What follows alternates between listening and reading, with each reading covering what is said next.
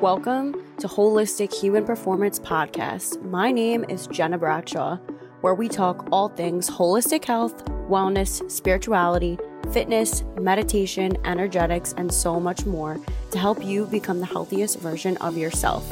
Let's dive in. This is not medical advice, this is simply to help you on your journey through health, fitness, and wellness. I hope this helps. You can complement this with anything that you are doing currently in your life. Enjoy.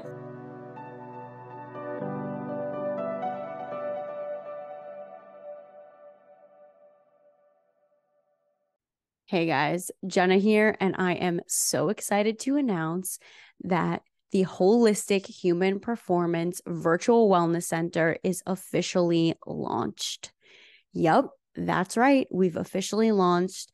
And this is like having a holistic health and energy coach in your back pocket. If you need a five minute reset, okay, great. What do we have? You need breath work. Okay, great. You need a little bit of mobility flow, nutrition coaching. Great. You can access all of these on demand videos and self paced digital courses for a five day free trial. That's right. I'm giving this to you guys for a five day free trial so you can try it out, see if you like it, see if it works for you, and see if it actually is conducive to your lifestyle and it helps you to create change. It is literally like having me in your back pocket. So, Again, I'm giving you this for a five day free trial. Head on over to holistichumanperformance.co and get your free trial today. Hello, everyone, and welcome to another episode of the Holistic Human Performance Podcast. I'm your host, Gena Bradshaw, and today we have a special guest. We have Sharon McDermott here with us today. She is the author of Unleash Your Inner Goddess how to experience an empowering pregnancy, labor, and birth. I am really excited to take a deep dive into this topic, especially with her experience. Um, she's an acupuncturist, an herbalist, she's an entrepreneur, she owns her own practice, Healthy Healing, and she truly focuses on women's health, fertility, stress, and pain reduction. And she's also a birth doula. So I'm really excited for this topic it's been a long time coming. I've been looking for the right person and the universe brought you to me to discuss this topic with someone who has a vast experience in all of these layers when it comes to women's health. Um and you know not only just women's health but health in general from an eastern medicine perspective. And without further ado sharon welcome. Hi gena thanks so much for having me. Um, You're welcome. yes uh, found you through a Newsday article. So that was really interesting finding out about your journey. So, Which is so cool. I like yeah. love how that even transpired. I read your email and I was like, wow, that's amazing. Okay, cool. So, guys, if you're scared to share your story, put it out there because you never know what door will open. Yeah. And just saying that, you know, it was a little scary at first me writing the book because I um knew that I would have to talk about myself, which isn't right. always an easy thing to do. Right. And so I started it off with uh, talking about my pregnancy journey and uh, what happened with me, and then my journey in becoming a birth doula. So that started off the book. And by the way, I had an editor help me, which was just, you know, unbelievable because I couldn't have written the whole thing by myself. I had to really help have her help me pull it together. So, you know, that's how it's uh, kind of started. But my impetus was because of what I was experiencing when supporting women, um, mostly in hospitals. At that point, I had not really done any at home labor. Mm. Um, so some of it was very good, but some of it was not so great. And really, overall, even with women coming into my office who were seeking fertility treatment or pre- treatment during pregnancy, they didn't particularly seem very confident or empowered mm. to either go through the pregnancy or go through the laboring process. So that's really why, you know, I, I wrote this and to give education and also obviously to give women faith and confidence that they can do this on their own. They just need some tools to do that. So that's why, again, I wrote the book and I give various different things. The the goddess theme came up because I felt like that was something that people can relate to certain archetypes of women. You know, we've heard about it a lot with fertility and um, harvesting, you know, that kind of thing. So mm. I brought those, uh, you know, goddesses into the book. And, but then, of course, I talked about Western medical treatments and Chinese medicine treatments, and also your own patient rights as to what you can ask for, what you can refuse as far as treatment. So that, that's, that's just so important.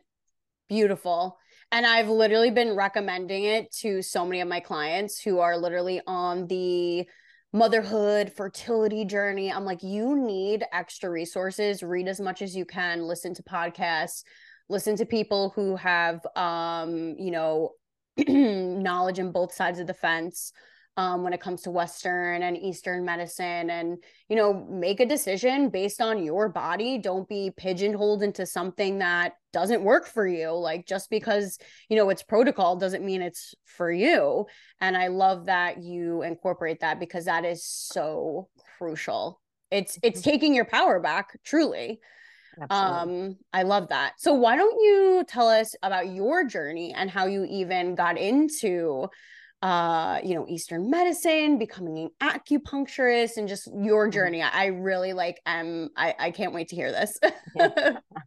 Uh so um just a little bit background. I was a professional dancer singer before i got into this and then i always had you know day job kind of things right. but i decided to go back to school and um did my undergraduate at hunter college and then was looking for something else. And anyway a friend of mine introduced me to acupuncture. So i went into acupuncture school. I, I got treated myself uh, because I was having a lot of sore throats, um, getting uh, colds, congestion, all this kind of stuff. So mm. it really helped me out a lot between the acupuncture and the herbs. So I did that for quite a few months, um, probably more like four or five, and then enrolled in. You know, I was enrolled in the school so that was a long process. I didn't realize I was going to have to go through uh, after just doing undergrad, but it became a five year process because I also got pregnant in the middle of that. Get, of course, wow. getting married, getting pregnant, all that stuff. Um, so my, I mean, I had a great pregnancy. I was, I was considered somewhat of an older mom. I was 36 when I got pregnant. I um, actually had a miscarriage before that, but got pregnant rather quickly again. Mm. Uh, and then my baby boy was doing fine, but he was not wanting to turn around. Um, so at you know like at 36 weeks, um, they're like, well, he should be like turning now, and he's not. And I so mm-hmm. I was mm-hmm. doing some Chinese medicine stuff, moxibustion mm. on this one particular point on the um, little toe, but he didn't seem to be wanting to move. They did two external versions. He still wasn't. I mean, he would move, but then he'd go back. Mm. So that was like um, in 1999. They still were doing um, what would be called like a partial breech presentation. He was actually in a full breech. Uh, I, I, guess sometimes a full breech is actually easier, but anyway, they weren't going to do it mm. uh, as a vaginal birth. Right. Um, so I was, you know, saying they were saying to me, "You probably going to have to have a cesarean." So that was very devastating for me. I really didn't want to have a cesarean, but I did. And he was fine. You know, he came out healthy. Um, he did have some hip issues, so he had to wear a brace for a couple of months. Um, oh wow! Soft, soft uh, brace because he had what's called hip dysplasia. So mm. I explain all that in the book, and so that was um, difficult. It was really hard. It was hard um, breastfeeding. I got mastitis. I mean, all the things that could happen kind of happened. Yeah. Um, and at that time, I really didn't have a lot of support. Um, if you remember, like my mother's generation, I mean, she's in her 80s now, but when she had children, they were pushing formula milk. And not mm. that formula milk is is bad as a s- supplement in some cases but they weren't even encouraging breastfeeding. So mm. my mother didn't really have any idea about breastfeeding even though she came to help me out a little bit and then she had to go back to work. So i was really pretty much on my own. So you know today there's a lot more support with you know chat groups and all that kind of stuff. It's it's really a lot different. Um, i didn't know anything about um, birth doulas, postpartum doulas. I, I probably could have really used a postpartum doula. I did have a lactation consultant, but and that was somewhat helpful, but it still just wasn't enough. So you know, I had experienced a lot of things that um, I would hope that other women it would be an easier you know journey. So mm-hmm. you know, with that, with the acupuncture, once I graduated, I started practicing. And then I kind of got into doing more of the women's health uh, in my practice. I still do pain management and other things, and I treat men too. Um, but this is just something that I found rewarding when someone got pregnant, you know, and then went through, in many cases, through the whole pregnancy with me. But then I didn't see the baby at the end. So that's when uh, I I got certified in like 2012, but then I really didn't do anything with that because my practice was pretty busy. And then uh, I redid it again in I think it was 2017. So that point, I really and there was no support really also for getting jobs as a doula. It was it's kind of difficult. It still is kind of difficult, believe me. I've um, heard I've heard yeah. from a couple of friends who are doulas. Like it's very I've heard it's very challenging to yeah get that business going. Yeah. Um, you know, one of the things is that uh, it's kind of an extra. Um, but there's a, a, great site, Be Her Village, which uh, she was a doula. This woman, um, Caitlin, she started doing this thing where you could instead of buying all these kinds of baby gifts and toys and whatever, you could actually get services like a doula. So anyway, that's I think that's a great idea. Me too. Just giving, giving her a little plug. Um, so yeah, so I mean that's why I uh, went into doing the doula thing, and then I started practicing. Like I guess it was in 2018, and I got fully certified. So uh, you know, it was um, really interesting for me to to see. I mean, it's beautiful experience when you see birth. You just cannot believe how what we do uh, in terms of bringing a baby into the world. Um, I guess sometimes more than one, but right. generally I'm seeing you know singletons. But um, you know, it, it's just an amazing thing that our bodies can do. And unfortunately, we've been disenfranchised a lot about our own bodies. And so I put a little bit of, um, uh, you know, the Me Too movement in here in my book. And again, the things about the archetypes of women, how to be strong and how to have courage, and um, women who are sort of these fierce warrior types like Tarana Burke of the Me Too movement.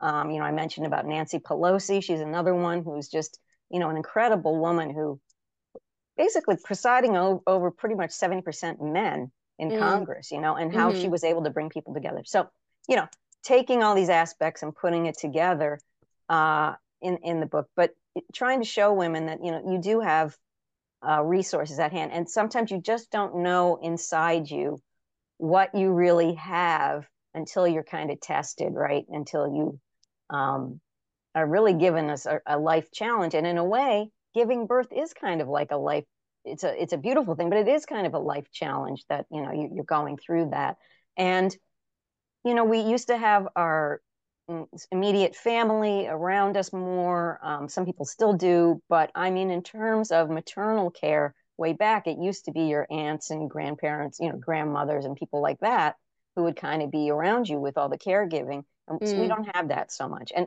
and actually, that many of those women were like a midwife or a doula. I wouldn't say they would actually deliver the baby, but they were there holding their hand, just what a doula does. You know, we do all the advocacy work and we help comfort, do physical changes, you know, like moving around to help the mom, all these things, which, you know, maybe many women don't have today. So that's why having a doula can be really important. And the um, other important part is that we now have put upon us the medical industrial system mm. of uh, unfortunately putting a lot of fear in women and that's why they don't have confidence i think in their own body and testing testing and you know all that sort of thing so the midwives are the ones who are really more um, mom centered and they don't do quite as much of that and i mean nothing wrong with obs and obgyn but they just tend to be more medical and and um, use that as a resource and then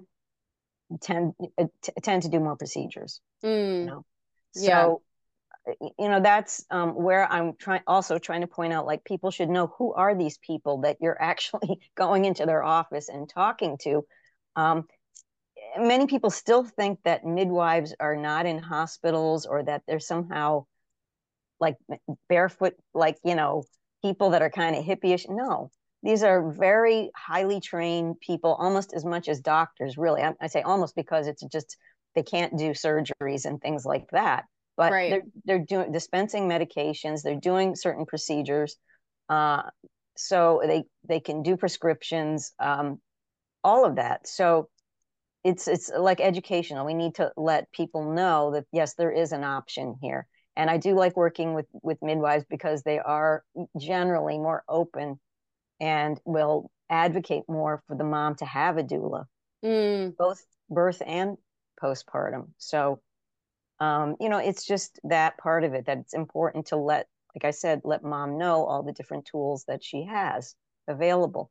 And yes, it can be more difficult because right now insurance is not covering birth doulas. They've had a pilot program here in New York for Medicaid, mm. but um, it hasn't moved forward in Congress in Albany mm. um, for them to put that through. But you know, this is something that I think people should seriously think about now, and and people do. There are many people that do come to to to people like me and want this service. And I'll tell you, a lot of times it's the partner that's also very, you know, um, thankful that yeah. they had somebody else to help them along because of course you're going to get the partner involved and i'm talking whatever whoever that partner is doesn't matter. Right but right. they want to um, be involved and they want to do something. They want to feel like they're doing something good because a lot of times they're sitting there and they're sort of nervous about um, you know and they, they, don't like to see the woman supposedly in pain.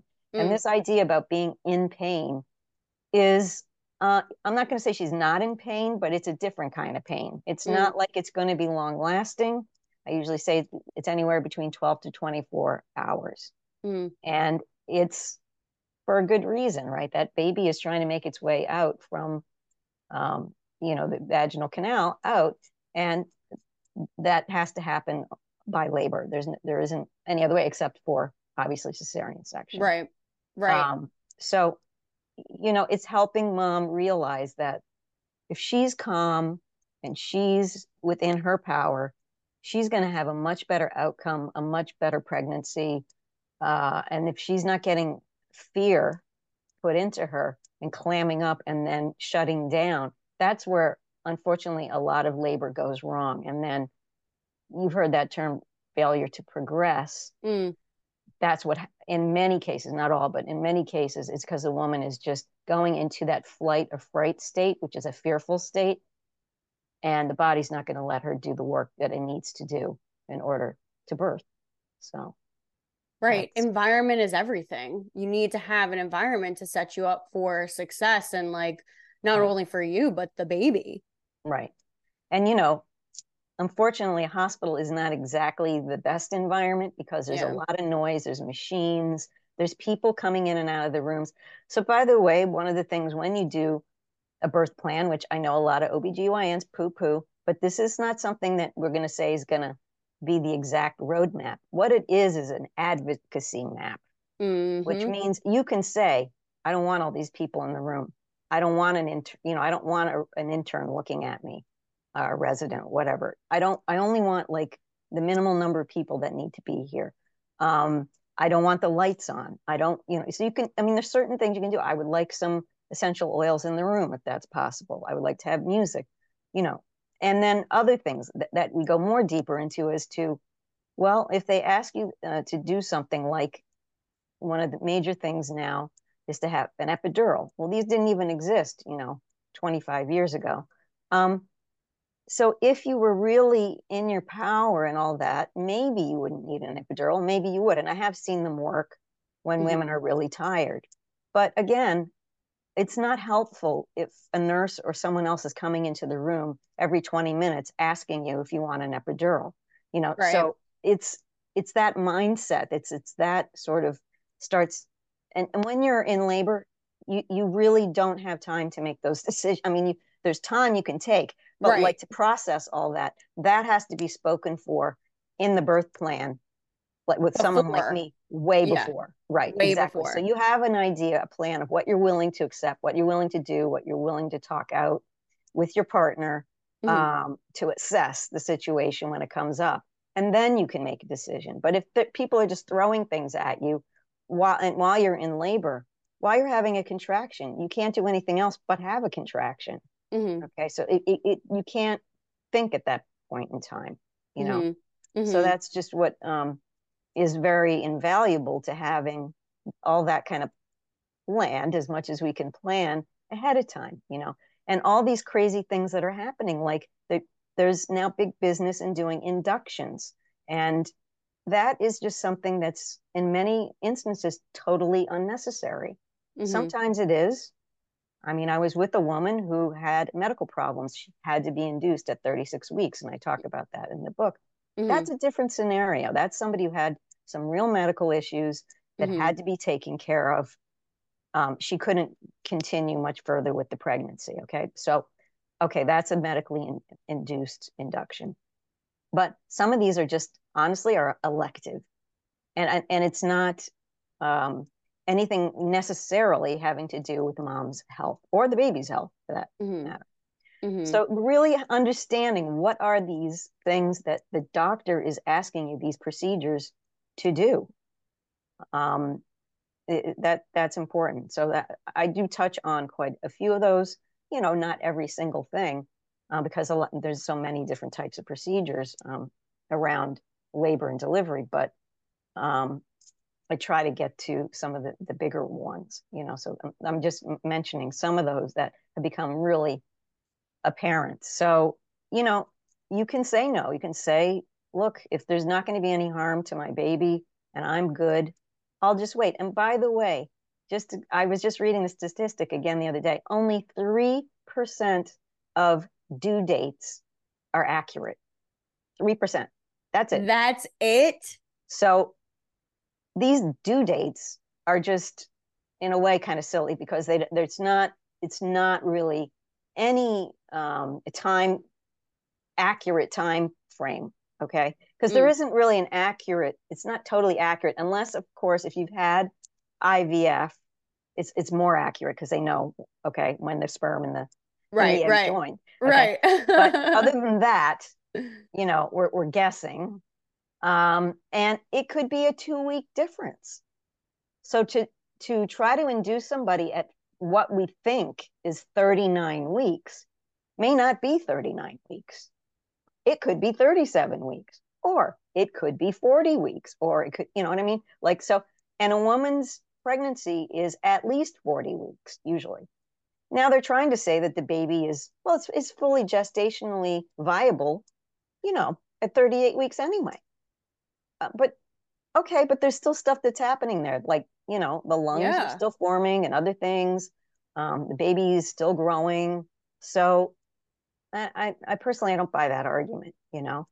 Uh, and so and I feel the... like I feel, sorry to cut you off, but no, I feel like okay. it invokes like fear in the woman and like the partner, you know, where it's like, well, we were supposed to be due at 38 weeks and it's not happening, and we need to do this and we need to do that, and it invokes this like yeah. frantic, like we have to control the moment situation when like that's not what the body wants to do. And obviously, there are some cases, of course, but 3%, that's nothing. No. And so, what, in what you're just saying is, well, who is controlling this situation here? Exactly. The doctor is controlling, you know, or sometimes it's a midwife too. Yeah. Um, so that's where it's really important to keep your stance on what you want for yourself and for your labor experience uh, and that it, it does not become dictated by the doctor's time schedule, which right. is pretty much which has been happening. And what has happened for not just labor and delivery, but of course, a lot of medical um, procedures. Um, I mean, first of all, labor is natural. And they're turning it into a disease process, which should not be happening, right? Right. And so that's number one right there the stark difference between anything else that may be happening why you would go into a hospital mm. so um, then okay so now we have this medical complex that wants to be like a mcdonaldization of medical care and what do you have to do for that well you got to pump everything out the same in a time clock fashion mm. efficiently and keep it moving you know mm-hmm. because we need to get as many people in as possible. So that's the problem. You cannot tell when that baby is really going to come, and a, a labor needs time. Yeah. Mom needs time, baby needs time, labor needs time, and you need time also in between to make decisions. You need time to rest, you need time for other things. So that doesn't fit into that kind of medical model too well, you know, know. and that's why there's a lot of pushing going on with trying to make things happen. Like you said, like, oh, we got to do something. And no, we don't have to do anything. Just let mom do what she, her body naturally does. so right, that's that's it. You know. Um, so so speaking of that, one of my friends is in North Carolina, and the experience from first baby to second baby was tremendously different. The first baby, she was in New York. And I believe, but she, you know, she is the one who told me this that they basically force you to have the baby while you're on your back. But in North Carolina, she was able to get into any position that she wanted to deliver the baby. Yeah. And she said it was like night and day, which right. is also really crazy. So, mm-hmm. can we like talk about that? Because I think this is such an underrated topic. It like blew my mind actually. So, again, it's another control factor. And this is easier uh, for the doctor to have the woman on her back for examination, for for obviously seeing the baby to get it out. Okay, but um, it's not good for mom or the baby because, as we know, gravity needs to help the situation. And once you put mom on her back, she's already leaning backward and you're stopping that gravity. And also what's happening is you're closing the pelvis when you're when you're moving backward like that. Like like you kind of can feel your butt kind of move right. in a little bit.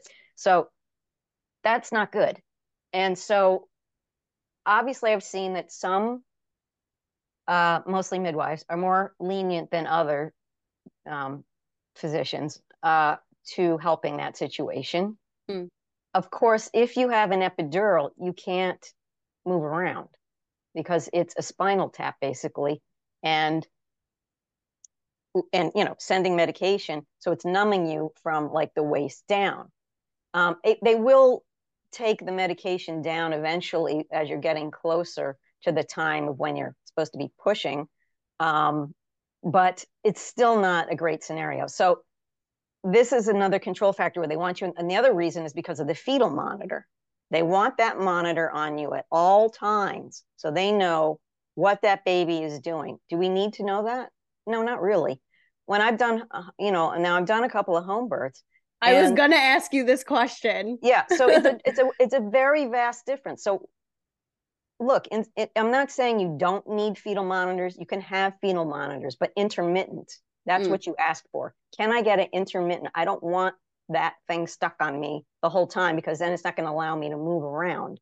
So that's number two. And so, yeah, if you get somebody who's going to, or nurse or whoever is going to say, yeah, sure, go walk around. Um, you know, um, if it's a Bluetooth, many of them have Bluetooth monitors now, then you can like walk around the labor and delivery unit. Like here on Long Island, um, Winthrop is one that has one that I know of. I think there's another hospital, I'm not sure which one, but many of them don't have it. So, you know, that's that's the issue with that. Again, this wanting to monitor everything.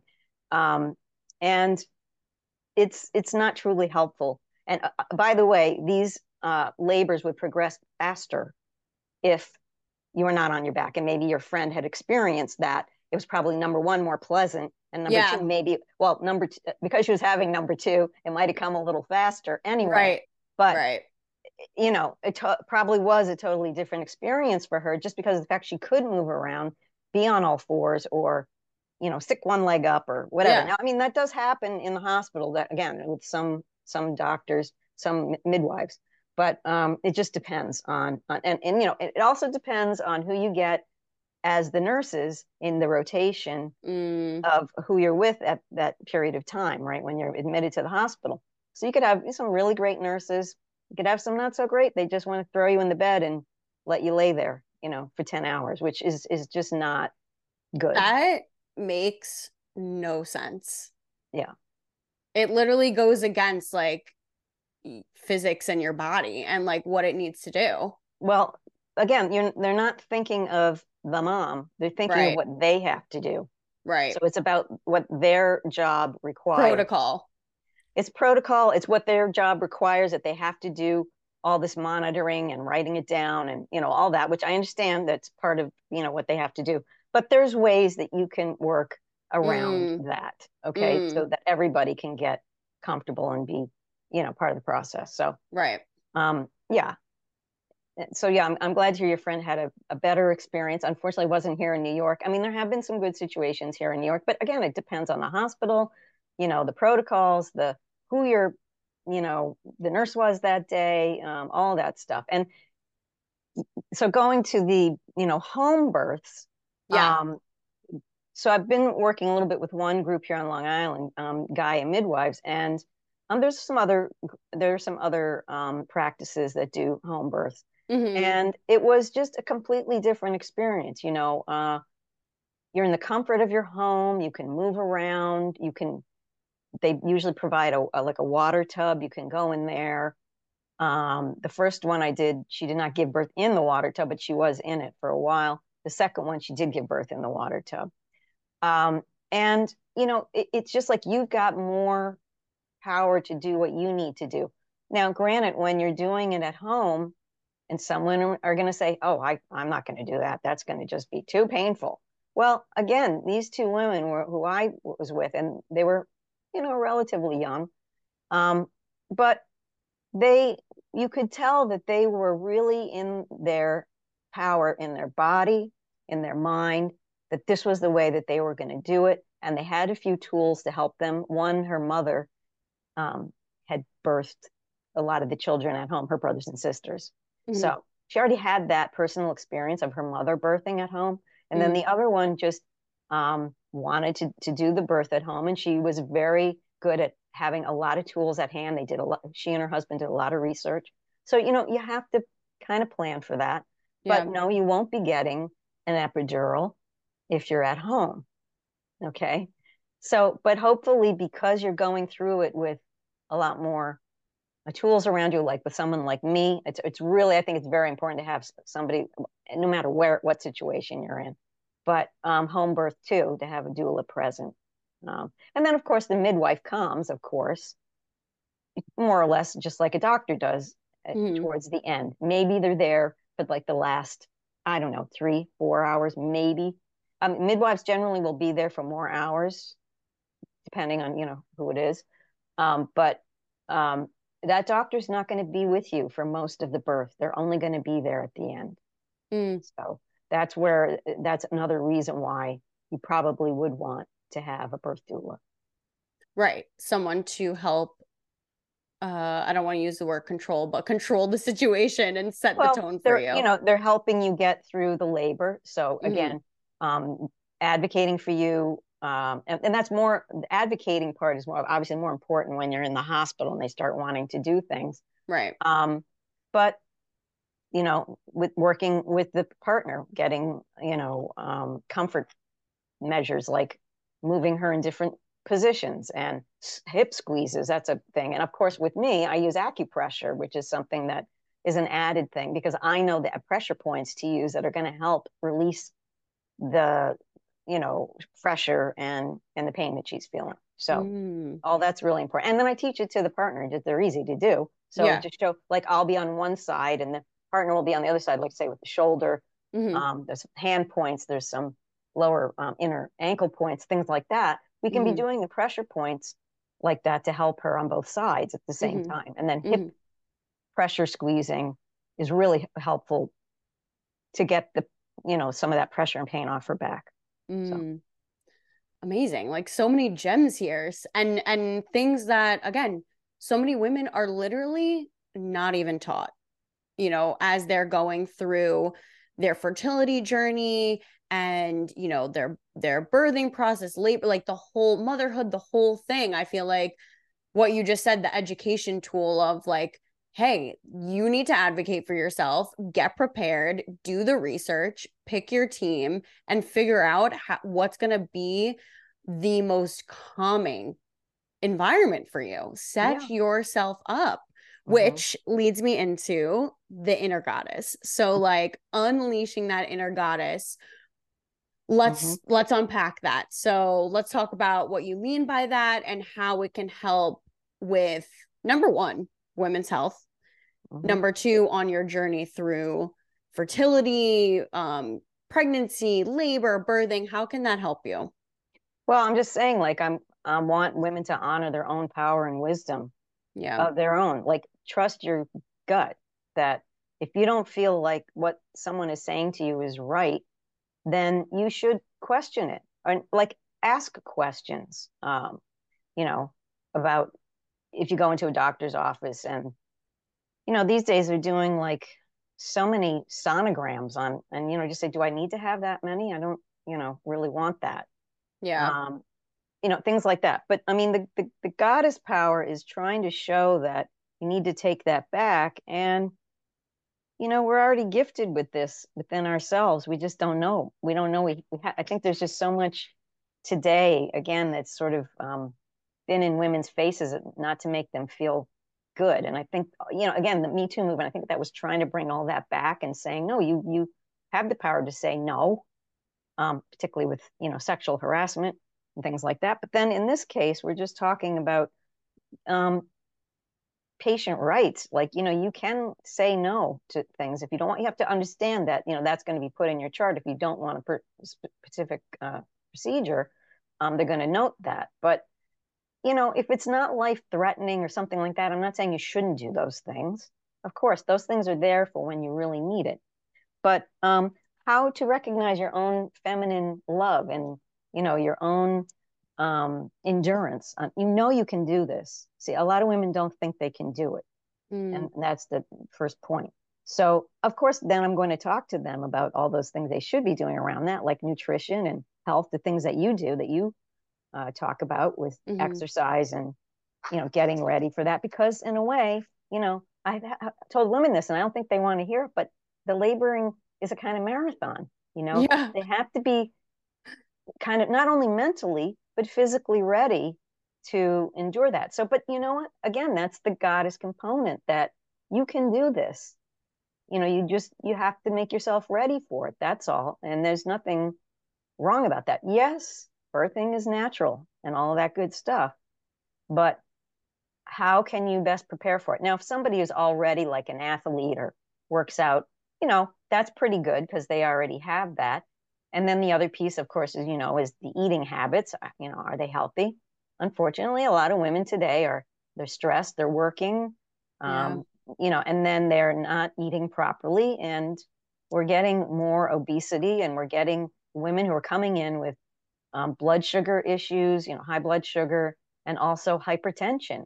Mm-hmm. So those are two really um, can can be dangerous during a pregnancy. Yeah. Uh, and then that's where all the cascade of what I call the cascade of medical intervention starts happening. You know, so like let's not have that happen. Let's try to back up and like try to make it so that you don't have to worry about that. Right. And even if you did have to worry about it, people are coming to me. Sometimes they come to me because they want to lower the blood pressure. Um, you know, with the acupuncture so that they don't have to do as much of the drug therapy or that's going to keep them low so that they can get to term with the baby. Okay. Because that's when doctors start talking about let's do some intervention. So, you know, as far as, you know, the goddess part, you know, I just saw, I, I really thought about this later when I wrote the book, but, you know, I was thinking, well, well, what attributes do some of these women have that I supported? And the first um, my first job that I had, which is in my book that I explain, was a woman who was a little bit older, you know, 37. She was in a second marriage. This was, she had a child with the, her first husband. Now she was having a second child with her second husband, but it had been 10 years. So, but she was a mature woman and she mm-hmm. was, so I called her Aphrodite. So she was more in her power as in her own. So Aphrodite is really the symbol of, you know, feminine um, power um, goddess of love, right? Um, Venus is the Roman version of that. Mm-hmm. Uh, if anybody knows their mythology, um, not that I'm like you know super knowledgeable on it, but um, you know that's one of the things that um, I talked about her that she was confident. She wasn't yeah. worried about any of the stuff. She was with a midwife, which was helpful, but you know she was fine with all that and you know, I ended up meeting her at the hospital because she did go into somewhat rapid labor. She was laboring a little bit overnight. And by the time we got to the hospital, the midwife was already there. And she had a seven hour labor, which was fantastic, you know? Right. And the husband, the reason I was there was because the husband was from an African culture that didn't really have men involved at all in birthing. But mm. first of all, midwife wasn't having any of that she was going to get her, him involved and and he did and he and he was fine and i showed him again some pressure points and things like that so she was that symbol of someone who is confident more mature. She well of course she had done it before so that's a little helpful right? It's a little bit scarier when it's your first time and baby and you don't know what to expect. That's why again it's important to know all these things going into it all right? Um, and then you know, I speak about another woman who, who I mentioned earlier, actually, who was um, in a totally different situation. Um, I was had helped her actually through Long Island Doula Association as a wonderful program for women who cannot maybe afford to have a doula. You have to meet, you know, obviously an income requirement and all that. But um, so I supported this woman and she was no longer in relations with the father of the child and so she really wasn't going to have anybody here because she was from another country mm-hmm. and she had one other friend who said she might but maybe she would she wasn't sure if she was going to show up so you know i was it i was her support um, and then of course this person who was her friend did show up later which was good um, but i was there and i was there with her the whole time and so she had to be induced. Mm-hmm. and um, it was a long labor. It was it was over 30 hours for that labor okay? So Whoa. you see the difference in in how things can can vary so widely with labor. Because she got every intervention pretty much um un, you know fortunately or unfortunately i mean she had to have the induction like i said because she was having medical issues. But um you know she was getting real tired at the end. She did have an epidural it allowed her to rest. Um and she was a real trooper you know? She she got through it. And so i wanted to give her a goddess that related to her uh, ancestry her where she came from which was turkey. Mm. so i kind of um, you know so i researched that and i put that into the book. And you know that was a fertility goddess in her culture and so why shouldn't we have that? And the same as in many cultures as a giver of crops and all that good stuff and abundance. And that's what we want for women. We want them to feel abundant and you know loving even though you're you're going through this sort of difficult thing at the time. In the end look what you get. You get a beautiful baby at the end you know? And yes it's hard and you know it's going to be hard while you're you know um, after the fact you know the postmenopausal part and that's an even that's another part that we also do as as birth doulas we come in after uh, about a week after to make sure mom is doing okay and baby is doing okay. And we really now are much more aware of mental health, you know, with postpartum depression and yeah, um, giving ref, you know referrals out if we need to. Um, and we do have a really great resource center here on Long Island, postpartum resource center. Um, and then there's one also in Manhattan, um, the mother the motherhood center. I'm not sure if I said that right, but anyway, mm. there's a couple of places that are, you know, good for that where they have counseling and everything um, and good support so anyway it's important for that uh, moms have uh, no, knowing that they can have these resources like that and again just the goddess thing is just me trying to show all these different attributes that uh, women have and i and i also tie it into other goddesses um, like Rhiannon um, she is absolutely a goddess we know about that rihanna but there's a different Rhiannon yeah, um, yeah. she's, she's mm-hmm. a horse goddess and um, was actually written about by um, Stevie Nicks uh, oh. from ah. Fleetwood Mac. So you know that just again showing all the that's more of a courage one, one of real um, standing firm in your beliefs kind of thing. Uh, so I, I don't know if that that helps sort of. I love that. no, that is of all that beautiful across because I think women need that uh, they need to feel strong. They need to know that they can do this and that they have the tools to do it. I think I feel like I'm a broken record saying that, but um, it's true. just uh, things that I, I don't know. Feel like it's a lot of it's been dumbed down or taken away. You know. I agree with you. No, that is so spot on and you know these different goddess um archetypes you can like definitely research them read sharon's book because it can help you tap into a certain aspect of yourself that you didn't believe in you didn't think you had mm-hmm. giving you hope and inspiration um i'm a huge fan of goddess archetypes so oh, okay. yeah i love Glad it i could share some of those with you yeah mm-hmm. So, as we wrap up, are there any words of wisdom that you would like to leave the listeners? Um, I don't know. I think it's mostly about trusting in yourself, you know, and being educated and, uh, you know, listening to your gut and knowing that uh, what you think is right is is probably right, and that you should stick with it and don't let um, someone else assuage you and hope that you have, you know, a beautiful birth experience when it comes to you you know make make it you know as best you can really. Beautiful. I love that. Thank you so much. Thank you. so where can people find you? Yes so uh, i'm in a couple of places. So i'm on uh, i have my own website. So you can find me at um, healthyhealingli.com and you can find me on uh, Instagram. I'm Sharon Pins. Um, you can find me also on LinkedIn if you just type in my name, Sharon McDermott.